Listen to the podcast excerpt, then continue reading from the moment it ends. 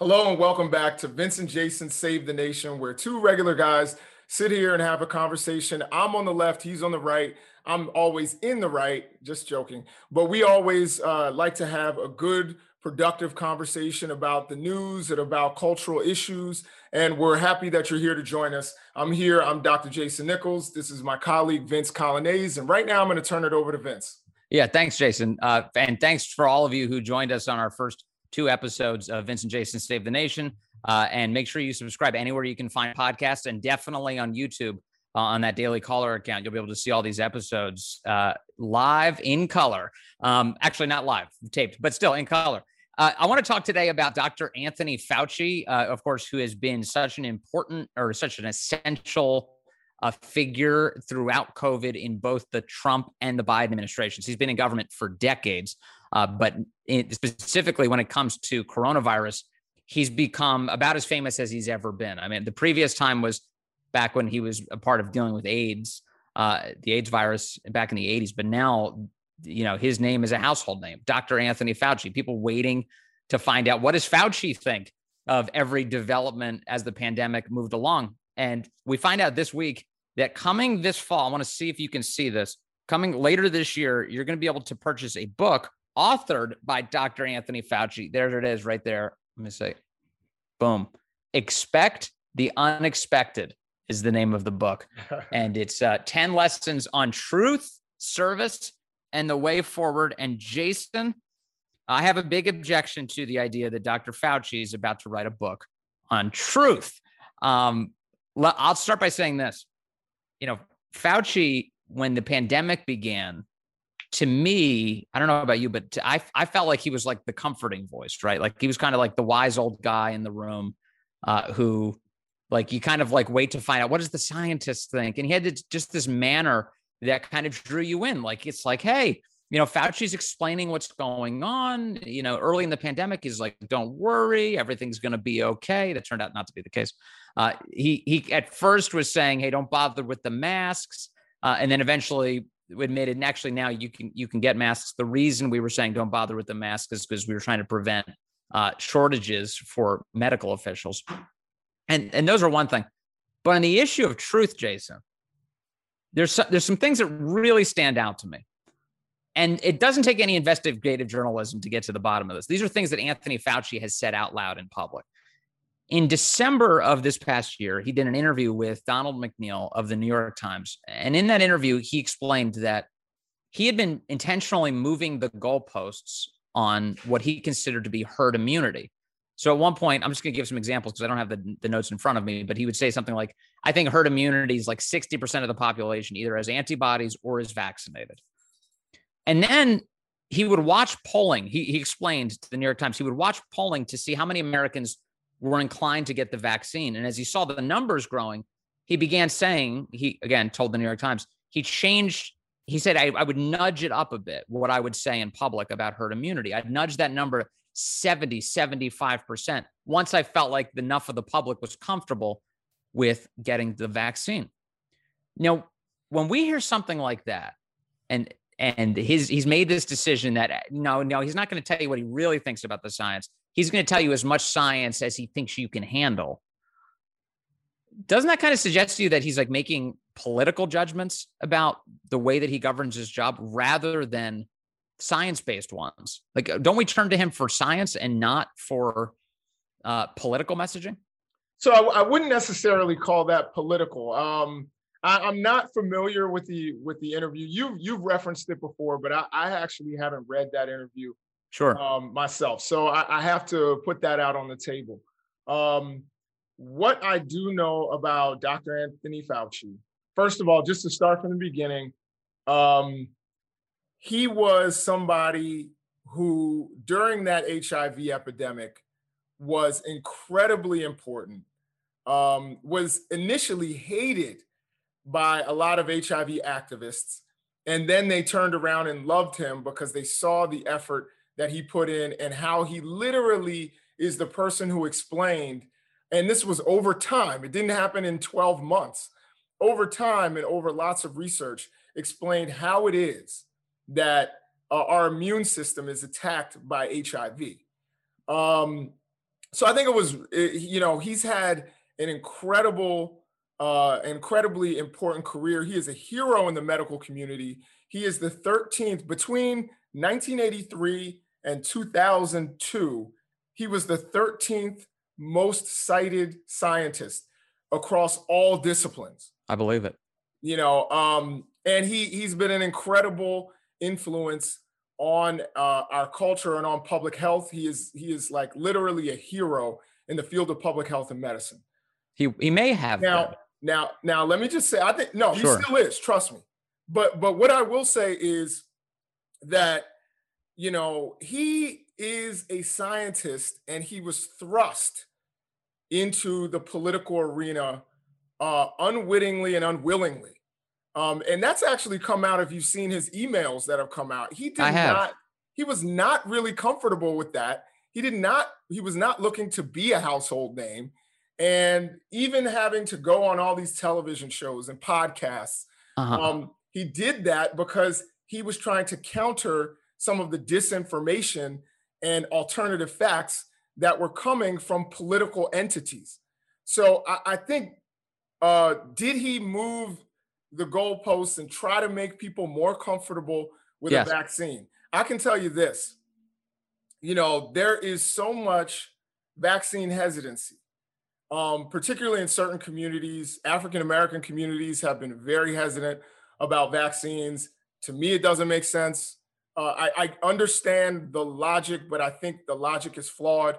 yeah. Um, I think the, the same thing with people on the right who are like, you know, praise Trump for getting us the vaccines, but we don't trust them enough to take them. you know, and and so I think that that is something that was troubling, and all of the things that happened, and Right. the fact that even Dr. Birx, when we talk about, you know, uh, not just Fauci, but bring Dr. Birx into it, yeah. who also was not comfortable with the political end of this. She's a that- public health scientist. And with her, one of the things she said was she would bring reports and facts and all these things to the White House, and they would ignore them and have alternative facts from people who were not as experienced as Dr. Birx uh, or Dr. Fauci in Right. you So the- uh, virology and immunology, and were not the director of the NIAID. The Fauci the Fauci emails I think were are interesting and we're still processing them. Thousands of pages of emails that have come out they're in public and, and a lot of people are reading them over. I think one of the things that stands out about the Fauci emails kind of to your point about the way he was uh, in the Biden administration excuse me when he was a part of the Trump administration was that he was saying look I wasn't muzzled. I wasn't muzzled in any capacity. I could speak out as often as I want and I did. And I was and I, and I was all over the place. These are contemporaneous emails that show that Fauci never felt ever under uh, a duress or or under the thumb of the administration that he was completely free to speak and he did a lot i mean he was He sure did. everywhere this is this Yeah. guy I, I don't i don't think this guy was all that reluctant to to be in the spotlight because he was constantly in the spotlight he's on the cover Well, of like you, he's you the and cover- I know that that you can be thrust into the spotlight, like if whether you like it or not, particularly in the interest of public health, when you hear certain things coming from other political sources that have huge followings, and I and you know, of course, primarily I'm talking about uh, the former president, but I'm also talking about other people. You know, uh, we remember the woman, uh, the demon sperm lady and they had these white coat ladies or white coat doctors and, and Uh-huh. the demon sperm lady was up there saying uh, stuff about certain drugs hydroxychloroquine and others that were supposed to be so effective in killing it and that the left just wanted people to die and all these kinds of ridiculous things um, so I, I think he felt the need to go out and reach as many people as possible and when we talk about someone in that field he is the one with the most credibility. So that's why I brought up his experience uh, with HIV, and you brought it up as well. Yeah. is the fact that he has the most credibility in the scientific community. So here's my I want to point out though, I think I think whatever credibility he's accrued over his, his career, I think in a lot of ways he's squandered it in the last year, big time. And and not it's not just on the issue of the goalposting. So that's just one example of where he admitted out loud. He said I was misleading the public. That that's that's explicit uh, in terms of what his views were. The other one that stands out to me is the exchange. He had two consequential exchanges, I think, with Senator Rand Paul this year, who, who himself is an eye doctor. And Rand Paul, in Senate testimony, um, is asking Dr. Fauci, why are you wearing double masks inside of this hearing now that you've been vaccinated? You've been vaccinated. The only reason to wear masks like this is theater. What you're doing is theater. And Fauci responded at the time, oh, no, no, here we go again with the theater. It's not theater, he says. And then subsequently, a few weeks later, after the CDC changes its guidance for vaccinated people, Anthony Fauci is taking off his mask now. Uh, this is a guy who claimed that like after he was vaccinated, I'm still not going to restaurants. I'm still not going. He he he like let out a litany of things about how he's not going to change his life. He's going to stay holed up. And so when the CDC changes its guidance and said, "Hey, vaccinated people, you don't have to wear masks in like almost every situation. Now you're good to go." Um, Fauci told George Stephanopoulos on ABC that the reason he kept wearing the mask before, remember the era when he told Rand Paul, it's not theater, is because he said, I didn't want to send mixed messages from the CDC. He's like, but you should know that if you're vaccinated, you don't need to wear the masks. You know, and this me, is, let oh, me, let me just, fin- let me stick the landing on this. It is so obvious that he knew that when he was sitting in front of Rand Paul. So when Rand Paul asked him a really simple question, like, hey, you're doing this for appearance purposes, you're doing this for theatrical reasons. And then he says, no, that was a lie. He was doing it for theater, theatrical reasons. And he admitted as much when he spoke to George Stephanopoulos. So again, there, there are so many things to go over there. And, and I'm a little disappointed that you were making fun of your fellow Paisan's accent. I kind of like it. It's charming. no, it really is. It really is. Uh, um, he's he is a charming kind of grandfatherly kind of guy. It's true. Um, but I, I will say this: the mask. You call it theater. I call it best practices. That's what he's he's trying to promote mask wearing because at that point when he was talking to Rand Paul, we were not even close to herd immunity, and we'd seen 500,000 or 400,000 Americans die. So he was trying to model best practices as opposed to people who didn't do so. And uh, I, I will agree, you can call it theater. I can call it, you know, trying to uh, influence the public to do the right thing so that we can have as many people are safe who are safe as possible. Because yeah. there are going to be people who are going to watch that and say, well, Fauci didn't even have on a mask in there. Why should I wear a mask? But don't, you know? and, but and, don't and, pretend. I would say though, don't pretend the vaccines work, or don't say the vaccines work, and then pretend like they don't. So if if, if we're saying the vaccines work, then well, there, then... there were questions about the vaccines at that point that have been since been answered. Number one, uh, the idea that many people had and that you know hadn't yet been proven was that you could still carry the virus as someone who had been vaccinated. You just wouldn't get sick. That was, and that's really just been disproven in the last couple of weeks, where it's like, okay, you probably won't get the virus either. There are a lot so, of things that have come out in the last couple of weeks about the vaccine. I can agree with you on. I, I could accept that explanation were it not for the fact that when when Fauci sits down with George Stephanopoulos, he says the only reason he didn't take the mask off is because he was concerned about sending mixed messages. Yeah, right. No, so in other words, he he claims he's like, look, I knew what the science was, but I didn't want to appear to be disagreeing with the CDC, so I waited until the CDC came along.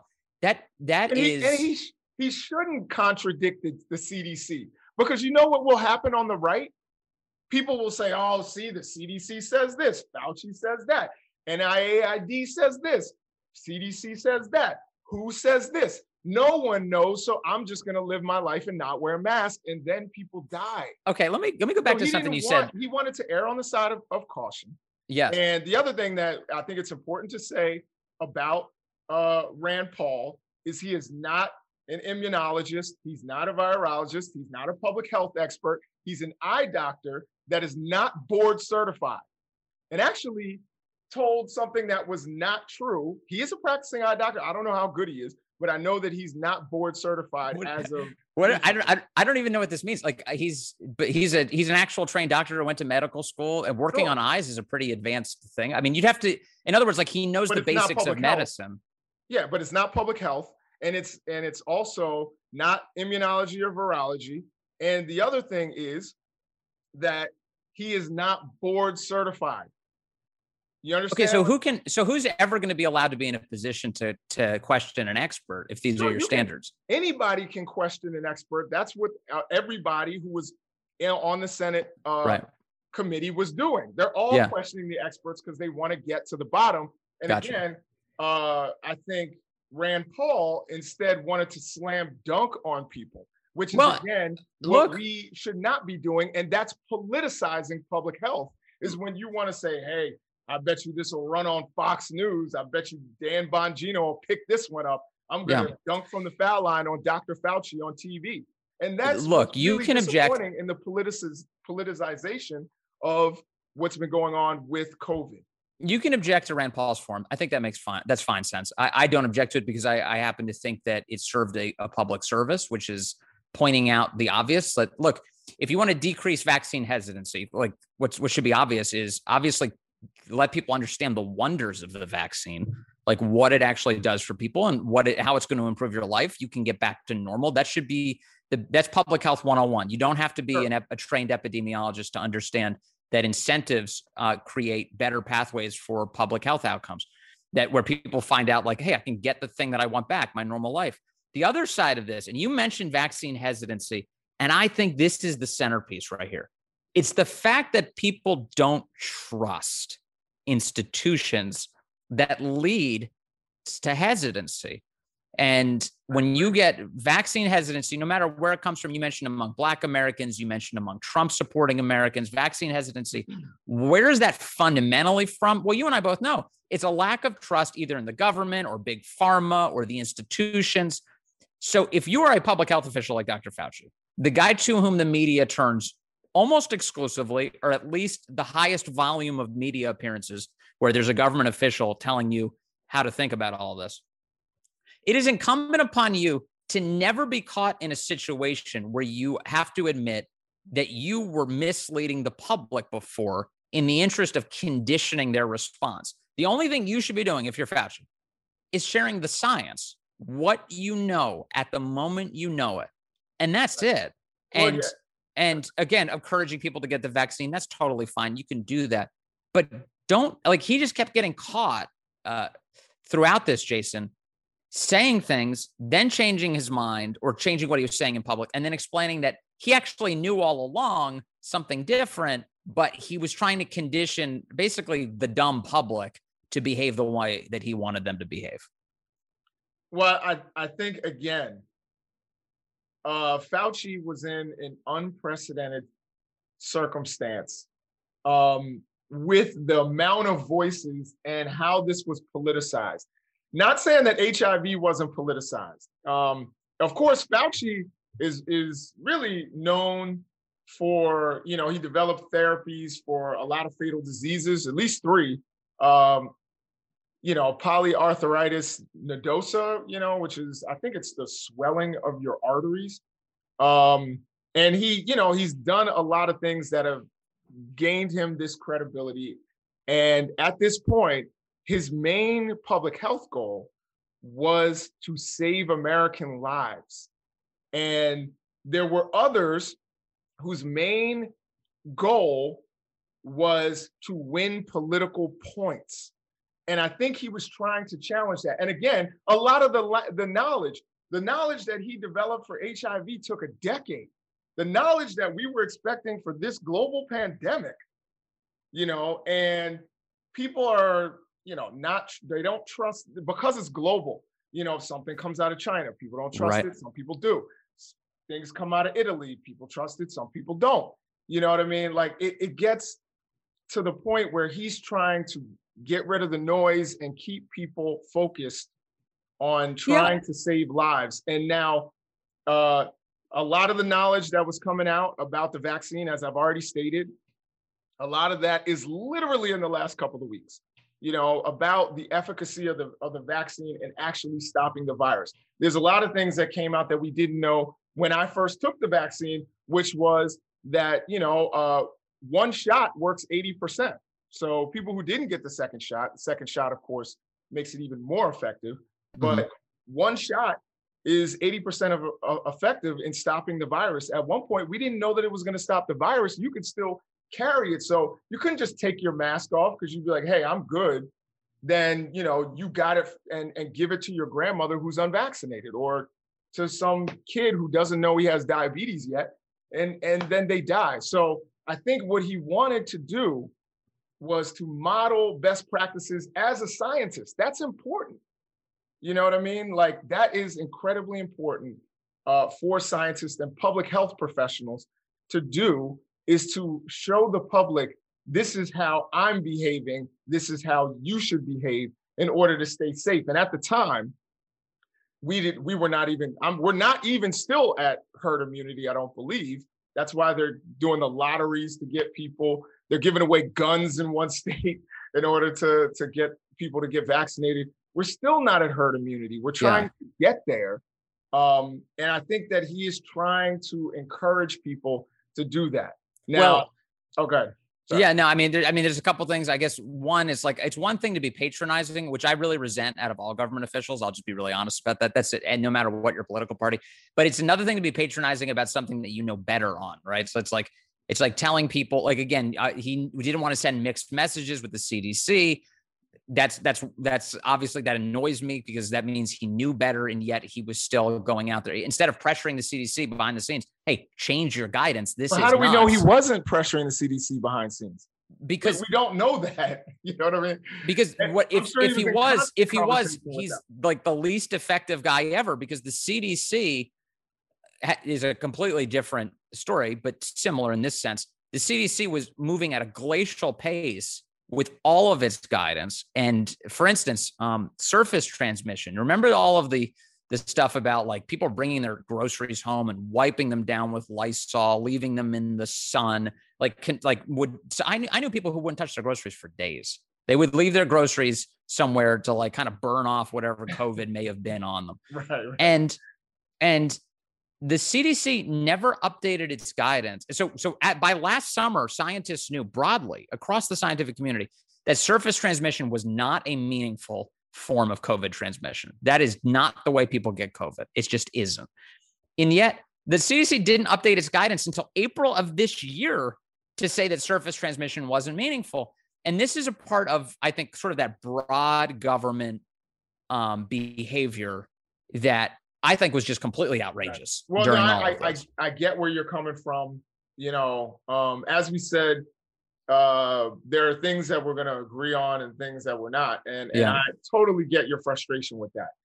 And the difficulty is, you can't have a whole bunch of different messages, and that was the frustration with the Trump administration um, that a lot of scientists had was you know, you had all this contradictory information coming out and and some of it was disinformation and allowed to flow freely and being promoted by big voices and one of the things that we need from our government when we're in the middle of a pandemic is a unified message so that I know what to do, so that I know what to do with my kid, so that I know what to do with my grandparents. Right. This is what we needed. And I think that that you know, again, hopefully, I don't know if Dr. Fauci will be willing to come on, but hopefully we'll be able to have someone like Dr. Fauci uh, himself, since he does yeah. everybody else's podcast. Why, why not ours? I'd um, like to. I, I I'd like to talk to Fauci again. I I don't know if I'd be able to control myself if I do now because I, I guess I would. But I, the point yeah. is, like, I would have to. I would. I would have to cross-examine him about this clearly because I, I feel very let down by this guy, and I don't feel alone. Like I, there are he um another example of this was again another exchange with Rand Paul, and you don't have to like Rand or his style, but um, Rand confronts him about like, wait a second, were we paying for gain of function research? All these scientists said we were paying for gain of function research at that Wuhan Institute of Virology, and Fauci's like, no, no, no, we weren't paying for gain of function research. You're just completely wrong. Well, after he says all this, uh, a molecular biologist called Dr. Richard Ebright, who's been one of like a, uh, one of the most famous guys in terms of just like public voices on COVID throughout the last year, he spoke up and was like, actually, the research they're describing is about as safe to assess as being gain of function research as you could possibly describe. So, like Fauci, again, like he's playing like these word games. I, I realize that you kind of pointed out, like, well, maybe that the spotlight was thrust upon him. I think that he is one of the most sort of slippery political figures throughout this entire process that he's that he's constantly trying to to work language and manipulate behavior and he knows better about certain things and isn't forthcoming with the public And as a result, when I see that he's like writing this book about what truth is, I can't get the picture of Andrew Cuomo out of my head doing the same thing this past year, where he releases a book about all the leadership lessons that he derived from from his time as the governor of New York. In the meantime, he's like hiding all this information in the state in order to assist his $5.1 million payday. Uh, it's it maybe it's enough. I mean, Cuomo's not Cuomo, but Fauci. Fauci is the highest paid government employee in the entire federal government. That is he, true. he makes four hundred seventeen thousand dollars a year. How much is he going to make on this book? Like, and and why is it that all these government officials are like cashing in, and we're like, we're still in the midst of this. We're still coming down from it. All right. So if, we want to talk about who's cashed in, right, on COVID, I think the the primary people we should be talking about are not the guy who publishes an 80-page book on truth that's you know going to make a little bit of money. We don't even know what he's going to do with that money. But you know, that small amount of money when we could be talking about the billionaires who increased their wealth by 1.6 trillion dollars from Amen. March 2020 to April 2021. Amen. No, that's a know, big deal. and- I, and- I, I, think both matter for sure. Yeah, the, the country's 719, and, and again, you know, if, if you know me, and this is, you know, people have seen me, if they know me, they've seen me and, and Tucker debate. Um, and usually it's it's been a friendly debate like like what you and I do. Um, or you know, discussion, not even necessarily debate all the time. Uh, sometimes we agree. Uh, but one of the things that we always agreed on is greed is really what's taking down the country. And it's not Dr. Fauci's, you know, hundred thousand dollars. You know, it's the 17, it's uh 719 billionaires that have four times as much wealth as the bottom 160 million, 165 million Americans. That's the trouble. Those are the people who have been bilking the public over uh, you know, over COVID. And it's anybody who wants life lessons from Fauci. I don't think this is about COVID. I don't think he's actually like, hey, this is a book about COVID and how to deal with it or how I dealt with it. Or it's literally life lessons, which by the way, the man is 80 years old. He's been in since I believe the Reagan administration. He finished medical school or he finished his residency, I think in 1968. Like he's been around a lot. He's been around for a long time. Uh, he dealt with a scourge that was killing uh, certain parts of our population, particularly gay people, people of color, poor people, and has it to the point now where, you know, with HIV, you can take, you know, my, Magic Johnson takes one pill a day. You know what I mean? And I'm not saying he's, you know, it's the best life in the world, but he takes, I take more vitamins than he takes HIV pills. Right. And he's managing. And, and he's managing, and he'll probably die of something else. Um, point being, you know, I think Fauci has learned a lot of lessons from the work that he's put in over the his the, his lifetime. He, like I said, his treatments uh, that he and his team have developed literally have solved or created therapies for three fatal, formerly fatal diseases. So the man has some life lessons. Someone wants those life lessons, go ahead and buy that 80 page book. Yeah. No, by the way, like if he only gets a That's not hundred thousand, That's not people bilking money from. if he from only gets a hundred thousand dollars for this book, but though he's got a bad agent because if Cuomo got five point one million dollars, like come on, you know the Fauci book's are going to give a big payday. Um, I, I want page book, I don't know. maybe, maybe that's pretty good, pretty good per That- page that's like a full, like you know, you should be able to get that uh, in a PDF form, you know, Yeah. online. 80 But- pages, a hundred thousand dollars. Even that's pretty good. Over a thousand dollars a page. I like that. Um, let me uh let me uh, talk about what you just mentioned though, the, the billionaires and like the Amazons of the world and Jeff Bezos. And Yeah. I mean, I completely agree. I completely agree. I mean, what an what an incredible year. And all of a sudden you get this pandemic hits and the associated shutdowns, which were so destructive to so many small businesses around the country. And what you've seen is that so many of those small businesses are never going to return. They're gone and they're gone forever. Yeah. Uh, and who got more powerful in all of this? What was it was the guys, it was it was the Amazons. It was like they can you imagine like if your business has never been more wealthy than when America was suffering? That I mean, imagine just being in that position. And so that's what they were in. And now, you know, Amazon, you know, and, and they enriched China in the process. We had all these products that are being manufactured there and being sent here. Uh, and all these companies, again, get filthy rich on the backs of all these small businesses that got shut down by the government. And I just thought that the outcomes were so horrendous and so so deeply unfair. Uh, and it means that America, for sure, is if if we're going to ever get back to a position where we're truly thriving, it's going to take a long time because there are only very few industries that are truly thriving, and they've consolidated all the power to themselves. So let, let me ask you this: Are you with Donald Trump, or are you with Joe Biden on corporate taxes? corporate taxes. You, meaning meaning what? That corporate taxes should be higher, corporate taxes should be lower. Is that the question? Yes. I mean, uh, you know, of course they were slashed by Donald Trump. Um, Joe Biden wants them higher. Uh, Barack Obama had them even higher. But you know, the fact that these corporations and you know individual wealthy people yeah. should pay more taxes, or do you think it should be the way Donald Trump has done it? Which again, there's an argument for it. You know what I mean? I don't want to get you, you know, in trouble with no, the audience. It's a great but, question. I don't care if I mean I don't. I'm not. I don't. We wouldn't be doing this show if you and I cared too much about getting in trouble with people. Um, yeah.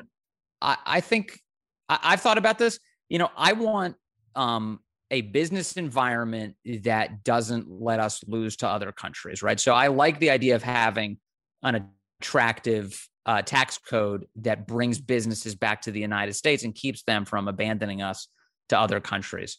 Um, this is why I think, like, the, for instance, the Biden administration, not only do they want to raise taxes, they're trying to convince other countries that they all have to raise taxes in order to make it so that Amer- businesses stay in America. This is the stunt they're trying to to to pull off. I don't think it's possible. I think there will always be countries that are looking to underbid the United States to attract business there. Um, so you have to think about this differently. I'm I'm pretty sure. Um, but here's what I do think. I think American antitrust law has been about as feckless as it could possibly be for a very long time. And as a result, when you see companies consolidate incredible amounts of power at the expense of, of thriving Americans and thriving American families across the board, then we should look very seriously at breaking them up and like improving uh, how we actually like when was the last time like there was any meaningful antitrust action? It's like the government's always rubber stamping every combination of everything. Amazon didn't Amazon just um picked up what was the movie studio uh, that they that they just picked up? Was it Warner Brothers? It was like an eight and a half billion dollar deal uh, like a like a week ago. Nobody batted an eye. In fact, all of the news coverage was like, well, there's no reason to believe yeah. any antitrust issues are going to pop up. Really? Because I'm pretty sure Amazon owns a studio already. I thought they had right. like their Amazon Prime Studio, and they're they're they're one of the biggest streaming providers in the country. For sure. Um, you know, if we're consolidating not just the economic, but all of the cultural vehicles under like just like one guy or one company, that's not a problem. I mean, these I are mean, big questions for sure. No, I, I I agree, and I think the most egregious thing, um, and again, uh, you know, I'm probably going to sound like AOC and, you know, uh, some people who are in the comments probably aren't going to like this, but they, you know, again, I don't care that they don't like it because, you know, that's what it is. Um, I'll tell you this. Um, I really believe that the biggest problem is the way Amazon, with all of their power, still fight unionization the way they did in Alabama. And they don't want to pay people you know, living wage or let them collectively bargain, you know, when they are this big behemoth monster. Um, so it's one thing, of course, Amazon makes it hard for, you know, and, and all of these huge companies make it hard for other retailers. Um, but then again, there are also retailers that say, hey, I'm able to reach across the country because of Amazon. You know, I, I sell my products on Amazon. There are small mm-hmm. businesses that would say, "Hey, I have, you know, more access to to my customer base, you know, outside of my local area because of Amazon." And I get that discussion right. as well. The problem is, and I know people who have like, you know, uh, you know, whether they do a blog and they, you know, subsidize their blog with selling stuff on Amazon. There's there yeah. are lots of things that I think Amazon has actually helped put a little bit of money in people's pockets, just like, you know, when people the boogeyman was Walmart at one point. And there's also good things to Walmart as well. Uh, Walmart hires people that were considered unemployable or outside of the the labor force. You right. know, the person that checks your your receipt you know, or people who are disabled. Um, so there, there, there's certainly the bad and there's also the good. Yeah. But, but the, if we, to, to your point, and I, I don't know, I don't, I don't know what all the answers are, obviously, and and I'm and I'm constantly thinking them through. I'm not, I don't adhere to anything in particular, other than I want to see Americans thrive and American families right. succeed and people paid well. Um, but at, at, some point, like we have to abandon thinking consumerism above all. The cheapest possible product is the best possible outcome is a way that I think you wreck a country because what you do is you forget the importance of taking care of workers for sure, uh, having good, thriving jobs available, and giving people the ability to own something, own their actual own businesses. Um, that's how you have a successful country because if they don't feel like they have ownership of their success, that's how you get kind of a depressing, sad country. And um, and as a result, like you know, I really wish Washington gave a crap about any of this. And instead, we constantly get, you know, we constantly just basically get propaganda pushed to us from special interest groups who are only looking to improve their bottom line and not really thriving American families. Yeah, I think, you know, Jeff Bezos again. Um, for people that that don't own their own businesses or don't want to own their own businesses, Jeff Bezos could probably bankroll the entire country for a month just with his personal wealth. You know, if he was still married to his wife, they say he'd be worth $250 billion, a quarter of a trillion dollars. That's more than a lot of countries, you know, GDP. Like we could go probably yeah. add the, you know, the bottom 25 countries in the world and their GDP would probably add up to what Jeff Bezos has in personal yeah, wealth. I don't begrudge people getting rich. 17 lifetimes. Yeah. I don't. I'm not against people... wealth. Let, let me be clear. Even though you know, I'm sure some people probably are like, "Oh, he's a commie, he's a socialist." But I'll tell you this: I'm not against wealth. I want to be wealthy one day. I just don't want to do it at the expense of other people and at the yeah, like eh, right. In other words, like it's like I, I, think you and I probably agree on this. We're not against thriving. We're against depriving. You know, it's like we're against right. we're against you know constricting other people and taking control of other people's lives. Uh, and uh, and boy, does that happen in Washington. Think about the the the vast wealth and the influence that people have. I mean, you know, to let me just circle back for a second. Eh, you yeah. know, on on Anthony Fauci, one of the things that came out from his emails is the extent to which he's like on the phone with and working with Bill Gates. You know, one on one.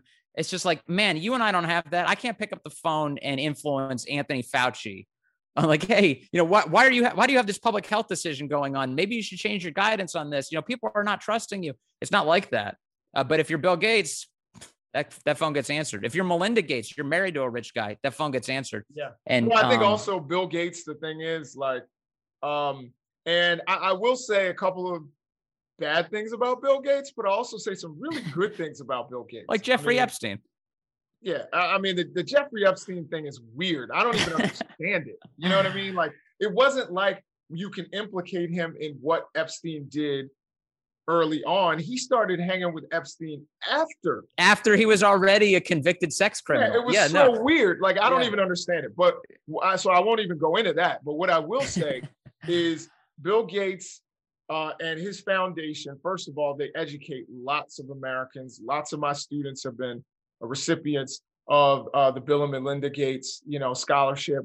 The other mm-hmm. thing that they do, particularly in places like Africa, if you were to go to Liberia, right? In Liberia, they don't have enough sanitation. Now, with the cool thing, and there was a documentary about this. Some some of our viewers may actually remember this. It was a yeah. documentary about the cool thing is water, clean water. Yeah, installing a, a, a well or something like that to give people clean water. That's it's cool. huge. But yeah. again, if people have nowhere to put their human waste, it just infects the water as soon as you leave. Yep. So uh, if, if they're doing it in streams, if they're doing it in ponds, if they're doing, you know, they're relieving themselves because they don't have sanitation. Even if they put it you know, uh, and bury it, you know, dig a hole and bury it, that still ends up in their water supply. Yeah. So Bill Gates, one of the things I have to say for him and, and through his foundation, yeah, he has tackled sanitation, you know, trying to come up with new science and has funded so much science. Uh, like in, in Liberia, literally people would go to the beach, which is one of the most beautiful beaches in the world, and relieve themselves. Yeah, and that's true. And he's and he's he's been good on malaria too. And and yeah, like no, and and you know, but then also he wants to dim the sun. I mean, there's yeah, he, I mean that's he's, got, weird stuff. Like he's Mr., a mixed uh, bag. Mr. Burns.